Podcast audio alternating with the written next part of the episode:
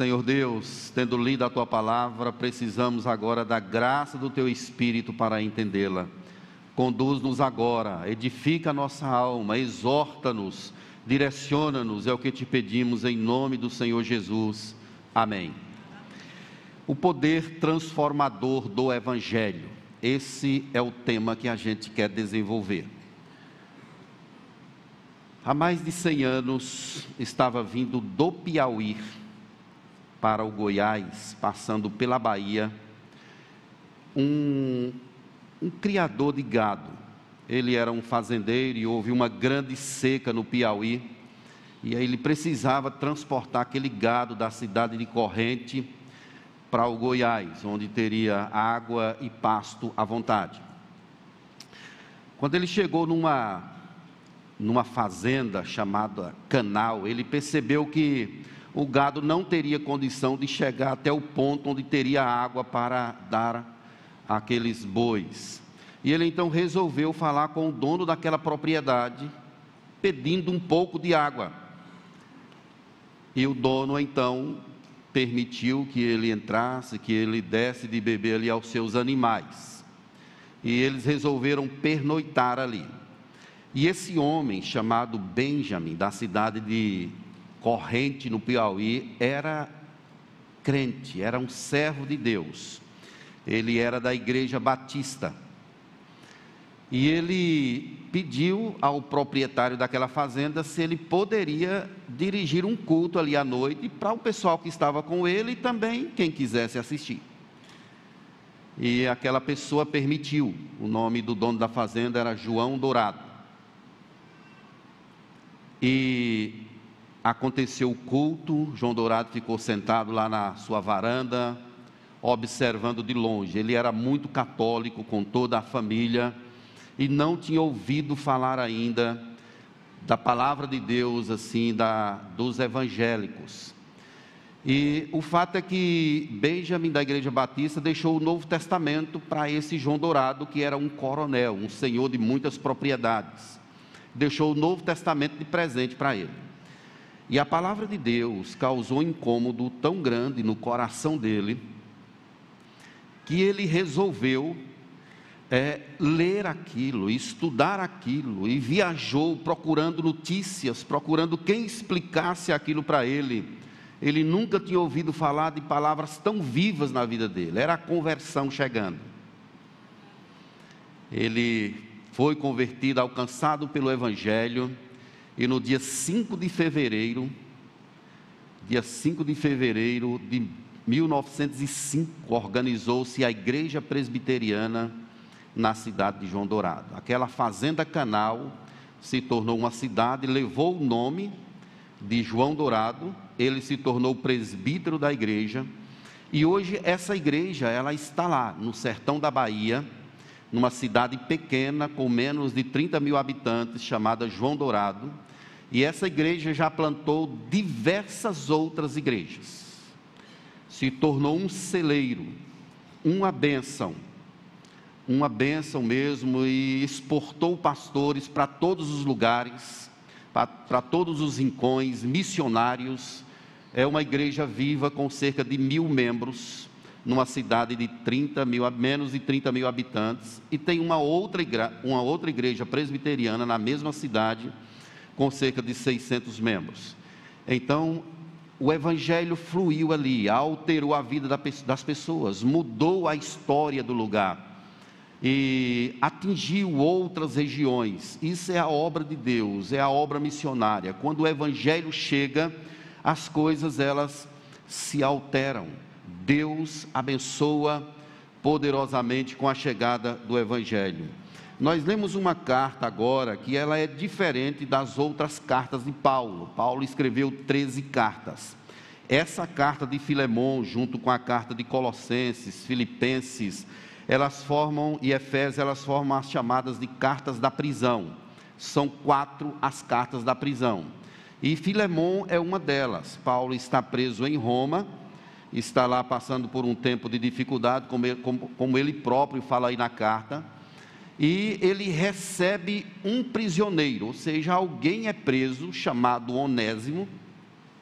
Ele roubou talvez algum dinheiro do seu patrão chamado Filemom, que morava em Colossos. Filemom mora em Colossos, ele tem escravos, e um deles rouba talvez algum dinheiro e sai foragido e vai para Roma. E em Roma ele é preso e colocado ali na prisão junto com o apóstolo Paulo. E lá, Paulo, que não perdia tempo,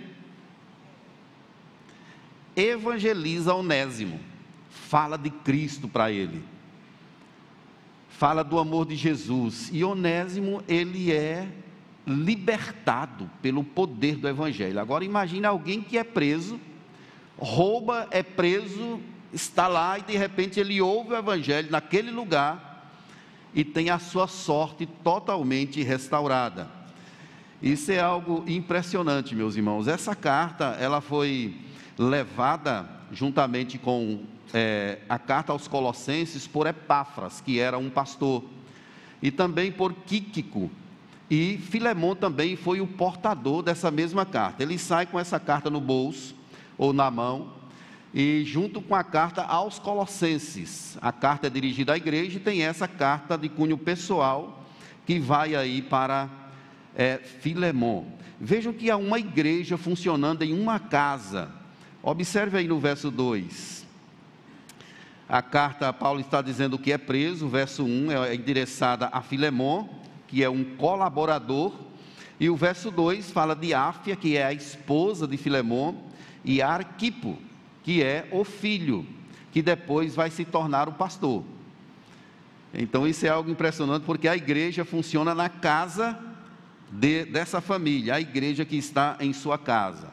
Então isso está bem retratado aí, e Paulo então vai discorrer sobre o assunto dela, que é a respeito de Onésimo. Ele quer falar sobre essa pessoa, e aqui ele vai falar sobre essa questão desse efeito transformador do evangelho na vida das pessoas. Paulo chega a dizer que se Onésimo fez alguma coisa que defraudou o Filemom, que Paulo quer pagar aquilo, coloca na minha conta que eu vou pagar. Só que Paulo não tinha dinheiro, ele estava na prisão, não tem dinheiro, está liso, ele recebe ofertas, e talvez dessas ofertas que ele recebeu, ele quer pagar aquela dívida que Onésimo, porventura, tivesse causado ali a Filemom. Isso é uma simbologia, meus irmãos, é uma verdade, mas também é algo simbólico, porque isso aponta para um crédito, alguém pagando a dívida de outro. Isso aponta diretamente para a pessoa de Jesus, né, que paga a nossa conta, que paga a nossa dívida, que assume o nosso lugar e que nos perdoa. Então vejo que isso tudo está retratado aqui. Então, como é que nós podemos entender aqui sobre o poder transformador do evangelho? Podemos entender a princípio que o evangelho, ele transforma o mais vil pecador. O evangelho transforma o mais vil pecador. Ele era um desertor, um foragido, esse Onésimo. Mas veja o que Paulo diz no verso 16, um irmão caríssimo, especialmente de mim, e com maior razão de ti, que na carne quer no Senhor. Então ele agora, esse Onésimo, é uma pessoa preciosa, ele é um escravo, mas agora ele é mais do que isso, ele é um irmão caríssimo. O evangelho, ele é o poder de Deus para transformar o mais vil pecador. Se fosse contar a nossa história aqui, nós somos como Onésimo, disse Lutero, nós somos muitos Onésimos, não é isso? Éramos foragidos e fomos alcançados, fomos perdoados e redirecionados pelo poder do evangelho.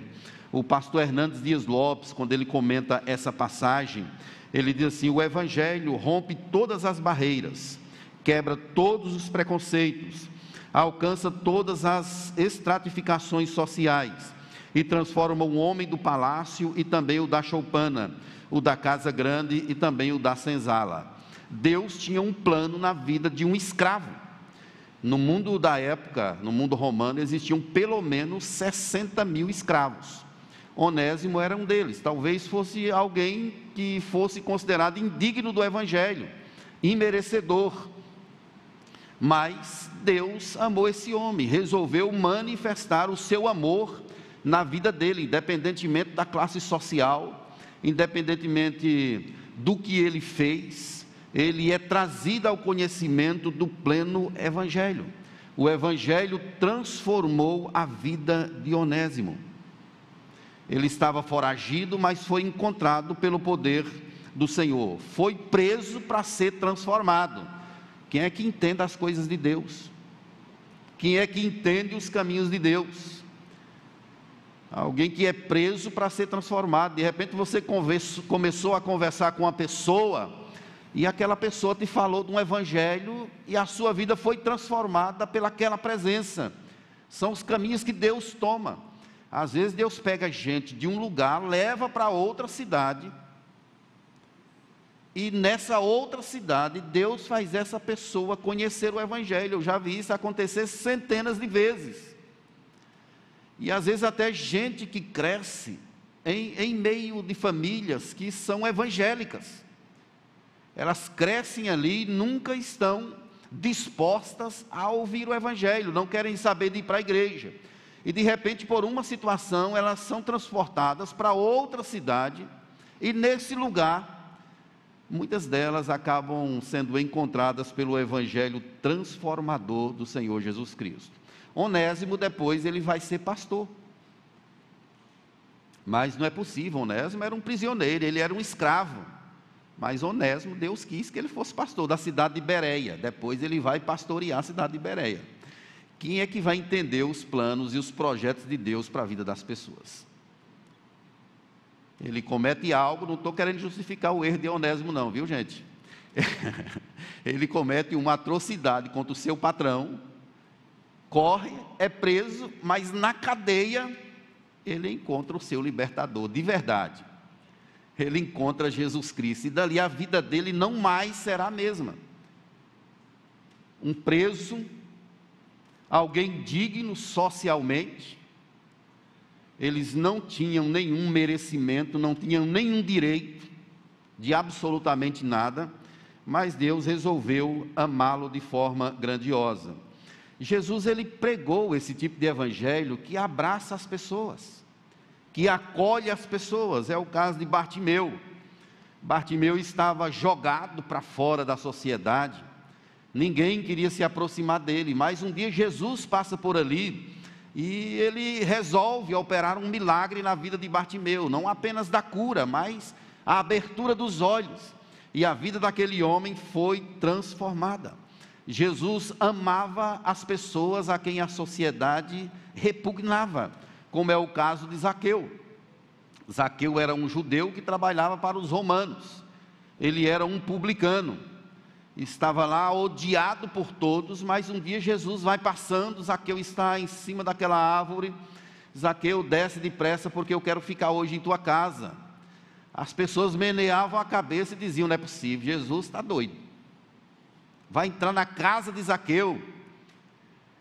E Zaqueu então é convertido pelo evangelho. Ora Jesus, eu quero devolver se eu roubei alguém, quero dividir os meus bens, quero restituir 4 vezes mais.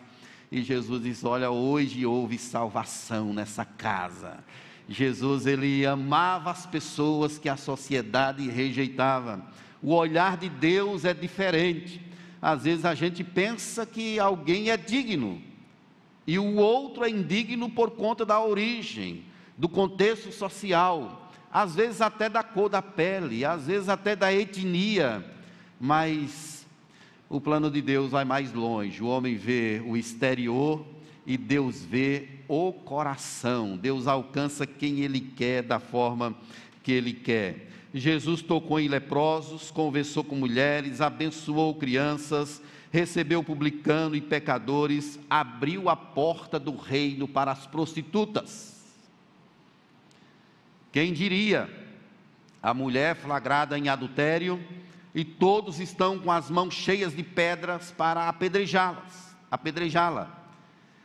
E Jesus então diz, olha, quem não tiver pecado, atire a primeira pedra. Depois de uma conversa, Jesus diz, vai e não peques mais. Jesus conversa com a samaritana, que os judeus nem sequer olhavam, para esse tipo de gente, para essas pessoas, eles não olhavam, mas Jesus conversa com ela, Jesus bate um papo com ela, e chama para conhecer o verdadeiro Evangelho, e diz assim: olha, nem em Jerusalém, nem em Samaria, os verdadeiros adoradores adoram ao Pai em espírito e em verdade. Deus procura verdadeiros adoradores. Então veja que o Evangelho que Onésimo conheceu, ele quebra essas barreiras étnicas, sociais, não há divisão de classes, todos são chamados para conhecer esse Evangelho maravilhoso. Jesus estendeu as mãos a essas pessoas, pessoas que eram proscritas da sociedade. Quando Jesus estava sendo crucificado, tinha uma pessoa à sua direita e outra à sua esquerda. Eles estavam sendo crucificados por merecimento, eles fizeram algo horrendo e estavam ali. E um deles, ele é usado por Satanás: olha, tu não é o Filho de Deus, desce daí, salva-te a nós também.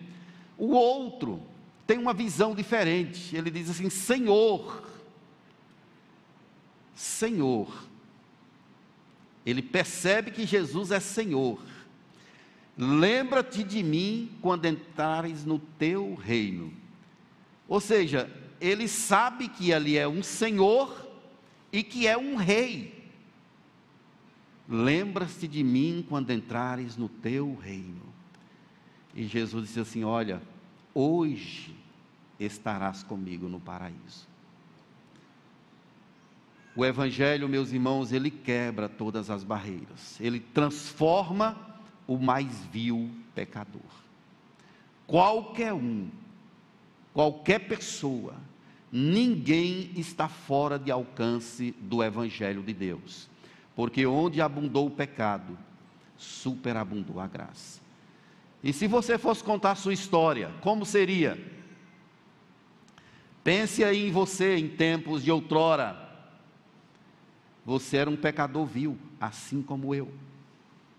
E de repente nós fomos alcançados, fomos encontrados por esse poder maior, que nos acolhe, que cura as nossas feridas, que nos traz para perto, que nos chama de filho, que diz que tem uma herança para nos dar. Esse é o Evangelho do Senhor Jesus Cristo.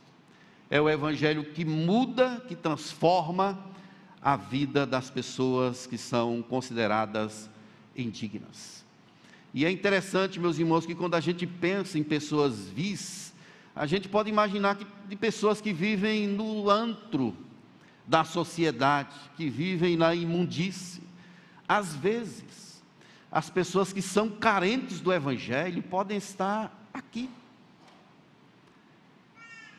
Pode ser você que está, quem sabe, cheiroso hoje, bonito. Quem sabe você pensa que está com a sua vida tudo certo. Quem sabe você seja uma pessoa pobre, cego e nu, carente do Evangelho, carente de Deus. Não, pastor, mas minha vida está tudo certo, paga as minhas contas, minha família, tudo ok. Não é nada disso, meus irmãos. O Evangelho, ele vai mais longe, ele tira as nossas falsas pretensões, ele quebra o nosso orgulho. Lembram-se daquele jovem rico? Senhor, e aí, o que é que eu faço para ser salvo? É o cara. E Jesus diz assim: olha, você conhece a lei? Ele diz: tudo, de có e salteado, desde a infância, sei de tudo, ninguém precisa me ensinar nada. E Jesus disse assim: olha, só está faltando uma coisa, vai lá, abre mão das tuas riquezas, dá aos pobres e vem, e terás um tesouro comigo.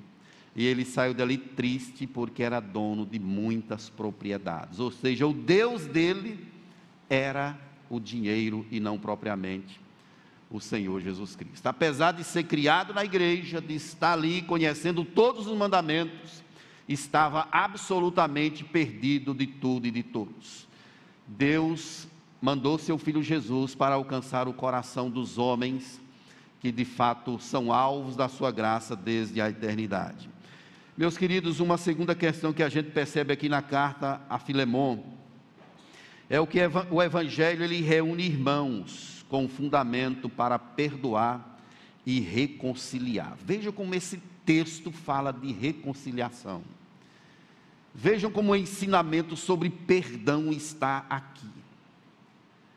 Paulo talvez pudesse ficar com Onésimo lá na prisão, porque seria útil para ele, mas talvez Paulo comprasse uma briga com Filemom, porque Filemom ele tinha o poder sobre Onésimo, pertencia a ele.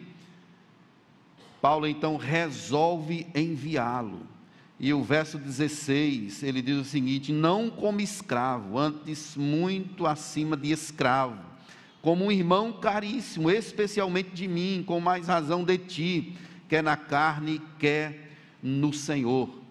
Então, meus irmãos, esse evangelho, ele reúne irmãos, irmãos que têm um fundamento para reconciliar e perdoar. A reconciliação é um ministério que Deus confiou à sua igreja. O perdão é algo que precisa ser praticado na nossa vida recorrentemente.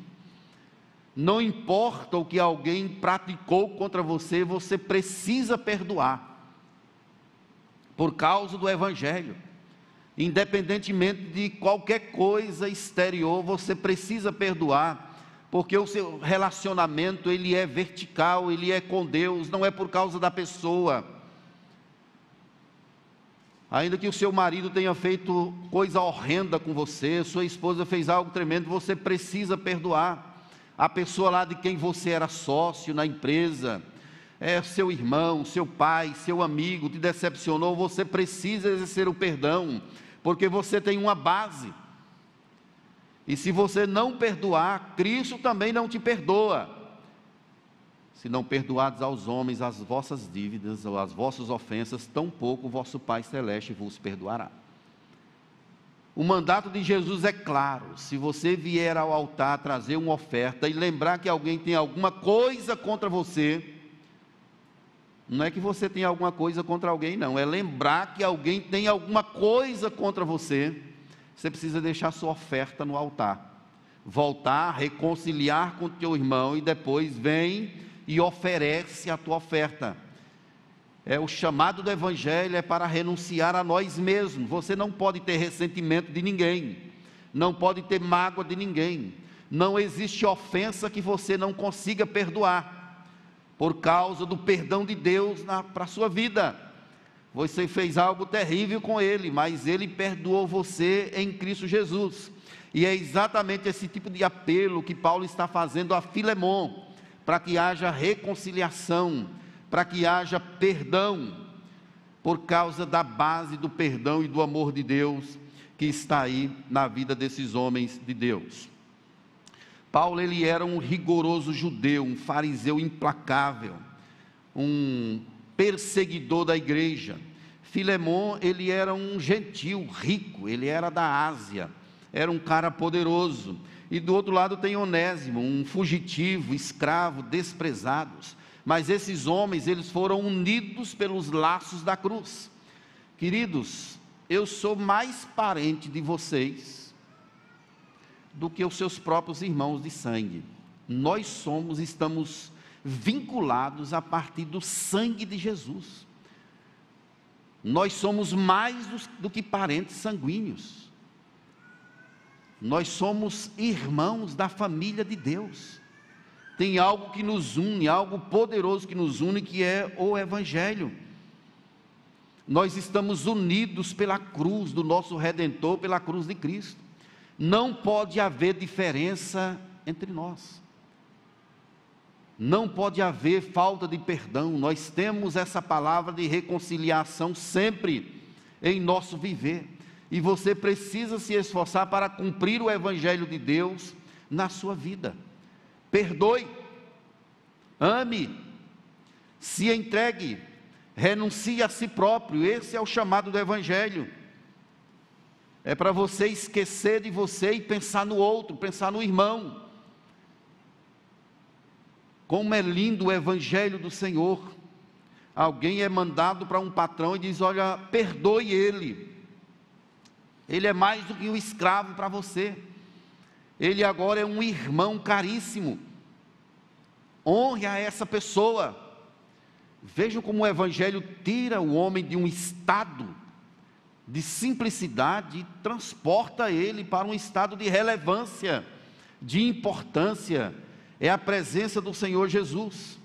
Paulo, quando escreve em Colossenses 3, 28, ele diz: dessarte, não pode haver judeu, nem grego, nem escravo, nem liberto, nem homem, nem mulher, porque todos vós sois um em Cristo Jesus. Nós somos uma família, nós somos o povo de Deus, e no meio dessa família de Deus precisa haver sempre o perdão. Não guarde mágoas, meu irmão, no seu coração, de nada e de ninguém. Aprenda a perdoar. E eu quero desafiar você hoje a pegar o seu telefone, se você tem mágoa de alguém. Mas pastor, está em outra cidade, mas não foi você quem fez nada, mas você está na luz, você conhece o Evangelho. Pega o seu telefone: olha, fulano, se eu te causei alguma coisa, me perdoe, me perdoe. Se você disser assim: pastor, mas a pessoa não está arrependida. E quem diz que para perdoar a gente precisa do arrependimento do outro? A gente não precisa do outro para perdoar. O que nós precisamos entender é que o nosso relacionamento é com Deus, é vertical. Não é por causa da pessoa, é por causa de Deus. Se a gente tomar como base o Senhor, a gente é capaz de fazer isso tudo. Viver nessa comunidade que se ama, que perdoa, que leva essa palavra da reconciliação para a glória do Senhor Jesus. Olha o que Paulo diz em 2 Coríntios 5,18: ora, tudo provém de Deus, que nos reconciliou consigo mesmo por meio de Jesus Cristo, e nos deu o ministério da reconciliação. Ele nos confiou essa palavra, de sorte que somos embaixadores em nome de Cristo, como se Deus exortasse por nosso intermédio. Na família de Deus, o patrão não é melhor do que o empregado. Na família de Deus não existe maior e nem menor. Todos são iguais. Não pode haver nenhum tipo de separação pela origem, pela conta bancária, pela cor da pele. Não pode haver. Nós somos um em Cristo Jesus, e valorizados não por aquilo que a gente faz, mas por aquilo que Cristo fez por nós, por causa do Evangelho da graça. Não tem mais homem, nem mulher, nem judeu, nem gentil, todos são um em Cristo Jesus. Formamos uma família, uma unidade que é o povo de Deus. Então, meus irmãos, o Evangelho, ele reúne uma família. Essa é a sensação que eu tive quando eu cheguei aqui em Recife, vindo da Bahia. Eu tive a sensação de estar dentro da minha própria igreja, recebido com alegria, com entusiasmo. Que bênção! E ainda hoje eu me sinto assim, ainda mais forte quanto mais o tempo vai passando. É a sensação de que nós somos o povo de Deus, independentemente se viemos da Assembleia, da Batista, se fomos trazidos do mundo no sentido de conversão. Nós somos uma família de Deus, nos juntamos para glorificar e viver esse Evangelho. Uma outra questão que nos é ensinada aqui na carta a Filemom, meus irmãos, é que o Evangelho, ele é a providência de Deus. Veja aqui o que o verso 15 nos fala: pois acredito, olha o que Paulo está dizendo, que ele veio a ser afastado de ti temporariamente. Paulo está interpretando o que Onésimo fez. Eu acredito que ele veio a ser afastado de ti temporariamente, a fim de que o recebas para sempre. Ou seja, a razão pela qual aconteceu o que aconteceu era porque Deus tinha um plano. Deus tinha um projeto na vida de Onésimo, mas ele estava em Colossos, e o seu patrão era um homem crente, a esposa era uma mulher de oração, e tinha até um filho que estava estudando para ser pastor. Mas olha o que Paulo está dizendo aqui. Eu acredito que ele veio a se afastar de ti temporariamente. Ou seja, ele veio para aqui, mandado por Deus, trazido por Deus. Os caminhos de Deus não são compreensíveis por nós. Deus não é o autor do pecado, Ele não é o autor do mal, o mal não provém de Deus, mas Deus permite que coisas para nós, coisas assustadoras aconteçam para que o propósito dele se cumpra. Como assim, pastor? O que o senhor está dizendo? Que Deus está incitando o mal? Não é isso. Sansão arrumou uma namorada que não era da tribo de Deus, do povo de Deus, e era proibido na lei. Os pais de Sansão entraram em parafuso, porque ele era um nazireu e não podia fazer isso. Aí o texto fala assim: porém os seus pais não sabiam que essa era a vontade de Deus. Atenção, jovens, por amor de Deus, não me interpretem mal. O pastor falou isso aí, agora eu posso ir namorar com uma pessoa lá do mundo. Não é isso. Eu estou dizendo que os propósitos de Deus, eles se estabelecem em coisas que nós, às vezes, não entendemos. Deus toma caminhos que não são compreensíveis por nós. O fato é que tudo na nossa vida precisa de oração, de direcionamento, de entendimento daquilo que Deus quer. Deus queria que Sansão casasse com aquela mulher, ou se relacionasse com aquela mulher, porque estava para começar o período da visitação e da libertação de Deus para a vida do seu povo. O plano de Deus haveria de ser concretizado ali. Não há dúvidas, pelo texto da Escritura, que Onésimo fez o que fez, porque Deus queria que ele fosse na prisão para ser alcançado e se tornasse um servo de Paulo, e depois viesse para Filemom, pedir perdão, e depois fosse treinado para ser um pastor na cidade de Bereia. É o plano de Deus, que nem sempre é compreensível por nós humanos, mas nós sabemos que Deus está no controle absoluto de todas as coisas. Nós não conseguimos enxergar plenamente como as coisas se desenvolvem, e por isso precisamos estar sempre em oração diante do Senhor. Às vezes acontece uma coisa ruim com você, que parece ser ruim, mas olha Deus estabelecendo um tempo pedagógico na sua vida, olhe Deus te ensinando, olhe Deus abrindo portas grandiosas e fazendo você perceber o mundo a partir de outro ângulo, de outra forma, de outro jeito. E você resmunga e reclama que não queria dessa forma, Deus abençoando e você reclamando. Abra o seu coração, Deus está te ensinando até naquilo que você acha que está sendo ruim, Deus está trabalhando com o seu coração.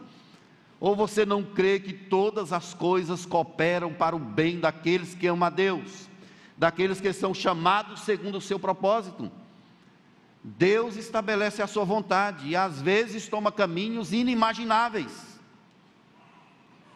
Às vezes Ele coloca pessoas na nossa convivência que nós nem imaginamos, e aquela pessoa vai ser um instrumento, vai ser uma bênção de Deus em nossa caminhada, para nos edificar, para nos aconselhar, para nos exortar. É assim que Deus trabalha, meus queridos. Nem sempre a gente enxerga o plano de Deus, mas o Evangelho, ele é a providência de Deus para a libertação do povo. Somente o Evangelho é capaz de transformar o coração. Só o Evangelho transforma o coração das pessoas. Desde a queda, a gente vive em um mundo que estamos como que tateando, procurando alguma coisa para preencher o nosso vazio. Mas é certo que o Evangelho, ele é a providência de Deus para preencher o nosso coração. Nada vai suprir a nossa necessidade. Se você for ao melhor médico, for ao melhor psiquiatra, for ao melhor psicólogo, se você for tomar o melhor remédio, o mais caro remédio, nada vai conseguir satisfazer plenamente o anseio da sua alma. porque só Deus pode preencher esse vazio, e o Evangelho é a resposta de Deus para tanto, é a providência de Deus. Quando o Evangelho chega, ele chega restabelecendo a ordem, chega abençoando plenamente a vida das pessoas. Nós temos, meus irmãos, de crer que Deus está no controle de todas as coisas. Amém, igreja? Deus está no controle da sua vida, Deus está no controle da sua história. A história de Ruth, ela mostra isso. O livro de Ruth começa com 3 caixões, 3 mortes. Ruth ficou sozinha com a sua sogra Noemi, mas o projeto de Deus, ele se cumpre a partir disso. Morreram os esposos, elas voltaram para Belém, e o propósito de Deus se estabeleceu. Ruth casou com Boás, que veio Davi, que veio Jesus Cristo. Ou seja, Deus está costurando uma história de forma que tudo o que acontece nela é plano dele. Nada do que ele planejou vai dar errado. Tudo sairá exatamente como está predeterminado. E o Evangelho, ele entra na história exatamente para ir restabelecendo essas coisas, fundamentando as nossas vidas. É a presença de Deus que está em nosso viver. É só nós lembrarmos um pouco da história de José, no capítulo 45 de Gênesis, verso 8, quando José diz: olha, não fostes vós quem me trouxe, ou quem me enviou para cá, e sim Deus, que me pôs por pai de Faraó, e senhor de toda a sua casa, e como governador em toda a terra do Egito. Olhem a compreensão de José. Não foram vocês, foi Deus, é o plano de Deus, é a soberania de Deus que me traz a esse lugar, para abençoar a vida de vocês, e a minha também. Eu quero voltar à minha introdução, meus irmãos, dizendo que aquele homem chamado Benjamin, que veio da cidade de Corrente, no Piauí, passando por uma fazenda chamada Canal, ele foi um grande instrumento de Deus. Centenas e centenas de pessoas foram alcançadas por causa da instrumentalidade daquele homem. Inclusive, eu estou aqui por causa daquele ato de Deus. Um casal saiu da igreja de João Dourado e foi evangelizar na cidade onde eu morava. Começou lá uma igreja presbiteriana. Daqui a pouco está meu pai, minha família. A gente foi se achegando. Eu entreguei minha vida a Cristo desde a infância. E Deus fez um plano, seu plano se cumprir na minha vida. O Evangelho de Deus, ele faz essas coisas, meus irmãos. É o poder transformador do Evangelho. A igreja de onde eu sou filho, ela plantou 4 igrejas nas cidades circunvizinhas a ela. Uma cidadezinha pequena que alcançou 4 outras cidades, plantando igrejas presbiterianas. Os planos de Deus, eles não são frustrados. O meu chamado para você hoje é para você não viver a reclamar. Coloque-se na presença de Deus. Até aquilo que você pensa que é ruim para ti, Deus pode transformar isso em algo bom. Deus está querendo fazer você conhecer algo maior. Mas como a gente poderia aplicar os ensinamentos aqui dessa carta à nossa vida? Eu queria dizer algumas coisas a você. Primeiramente, fazer uma pergunta. Teria alguém com quem você tem um relacionamento quebrado e precisa de reconciliação? Responda isso no seu coração. Você que está me ouvindo aqui, lá da galeria, os irmãos aqui, pela internet, tem alguém que você está com um relacionamento quebrado e que precisa de reconciliação? O Evangelho, quando ele faz isso, quando ele chega na nossa vida, ele nos treina para isso. Vamos tirar as diferenças, os ressentimentos, vamos entender que o amor é a marca das pessoas que de fato servem a Deus. Ame intencionalmente e de todo o coração. Uma outra questão que posso dizer aqui à luz dessa epístola é que não há caso perdido para Deus. Não há caso perdido, não há uma pessoa que Deus não possa alcançar. Deus alcança o escravo, alcança o rei, alcança o preto, o branco, alcança o patrão, alcança o empregado.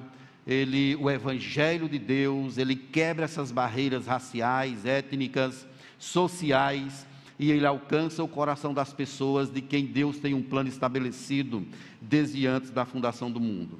Não importa a condição da pessoa, não importa, pode ser o pecador mais horrendo, mais triste, no sentido de escuridão.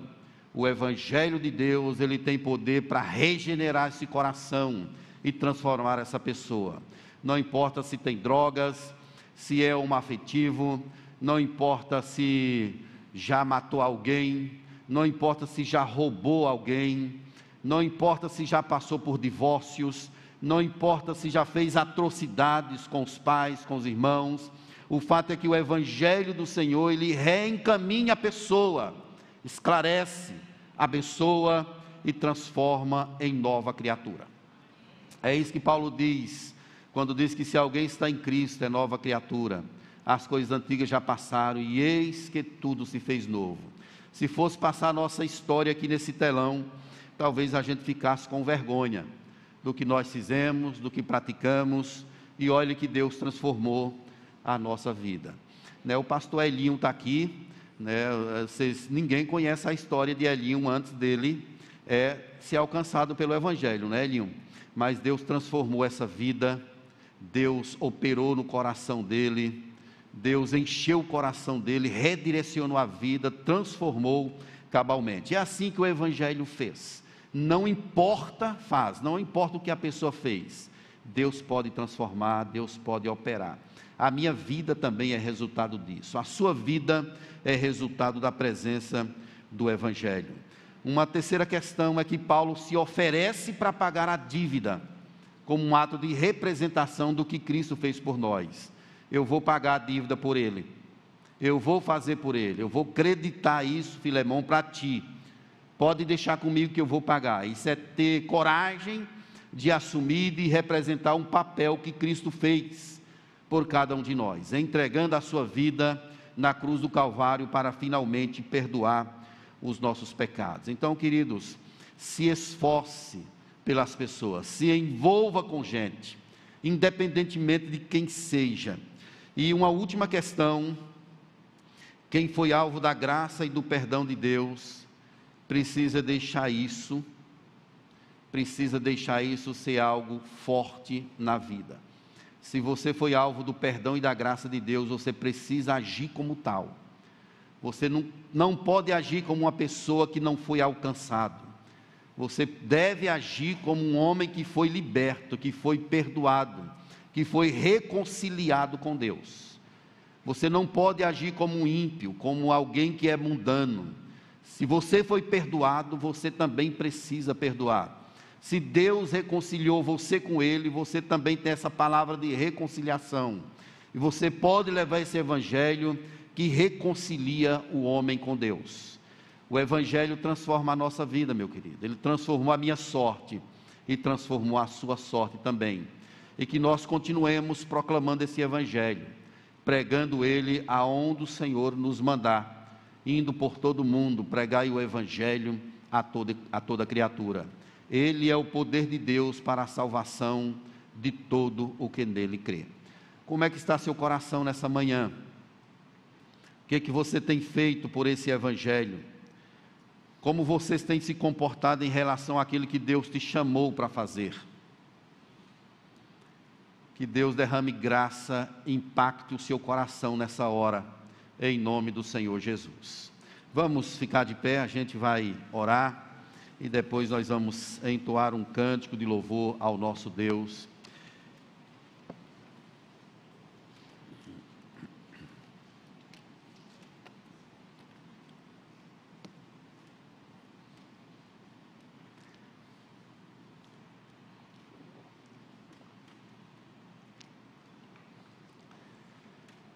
Feche os seus olhos. Coloque a sua vida no altar do Senhor e veja você como Onésimo. Nós éramos como ele, a mesma coisa. Temos aqui um monte de Onésimos, foragidos, escondidos, vivendo no escuro, mas de repente Deus, por graça, providenciou um meio para que nós fôssemos achados, encontrados e transformados em filhos do Senhor. Eu quero que você agradeça a Deus agora. É uma oração pessoal. Deus, obrigado por tão grande salvação.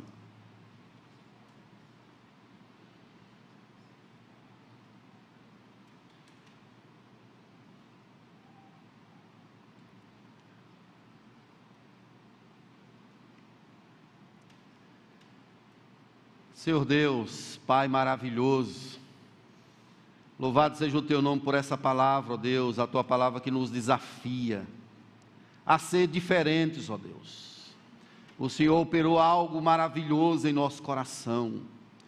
Nos ajude agora, ó Deus, a viver não mais como escravos, nos ajude a viver como filhos da luz, glorificando, exaltando, declarando as Tuas maravilhas dia após dia. Visita, ó Deus, o coração de cada um de nós aqui. Enche-nos com o Teu Espírito dia após dia.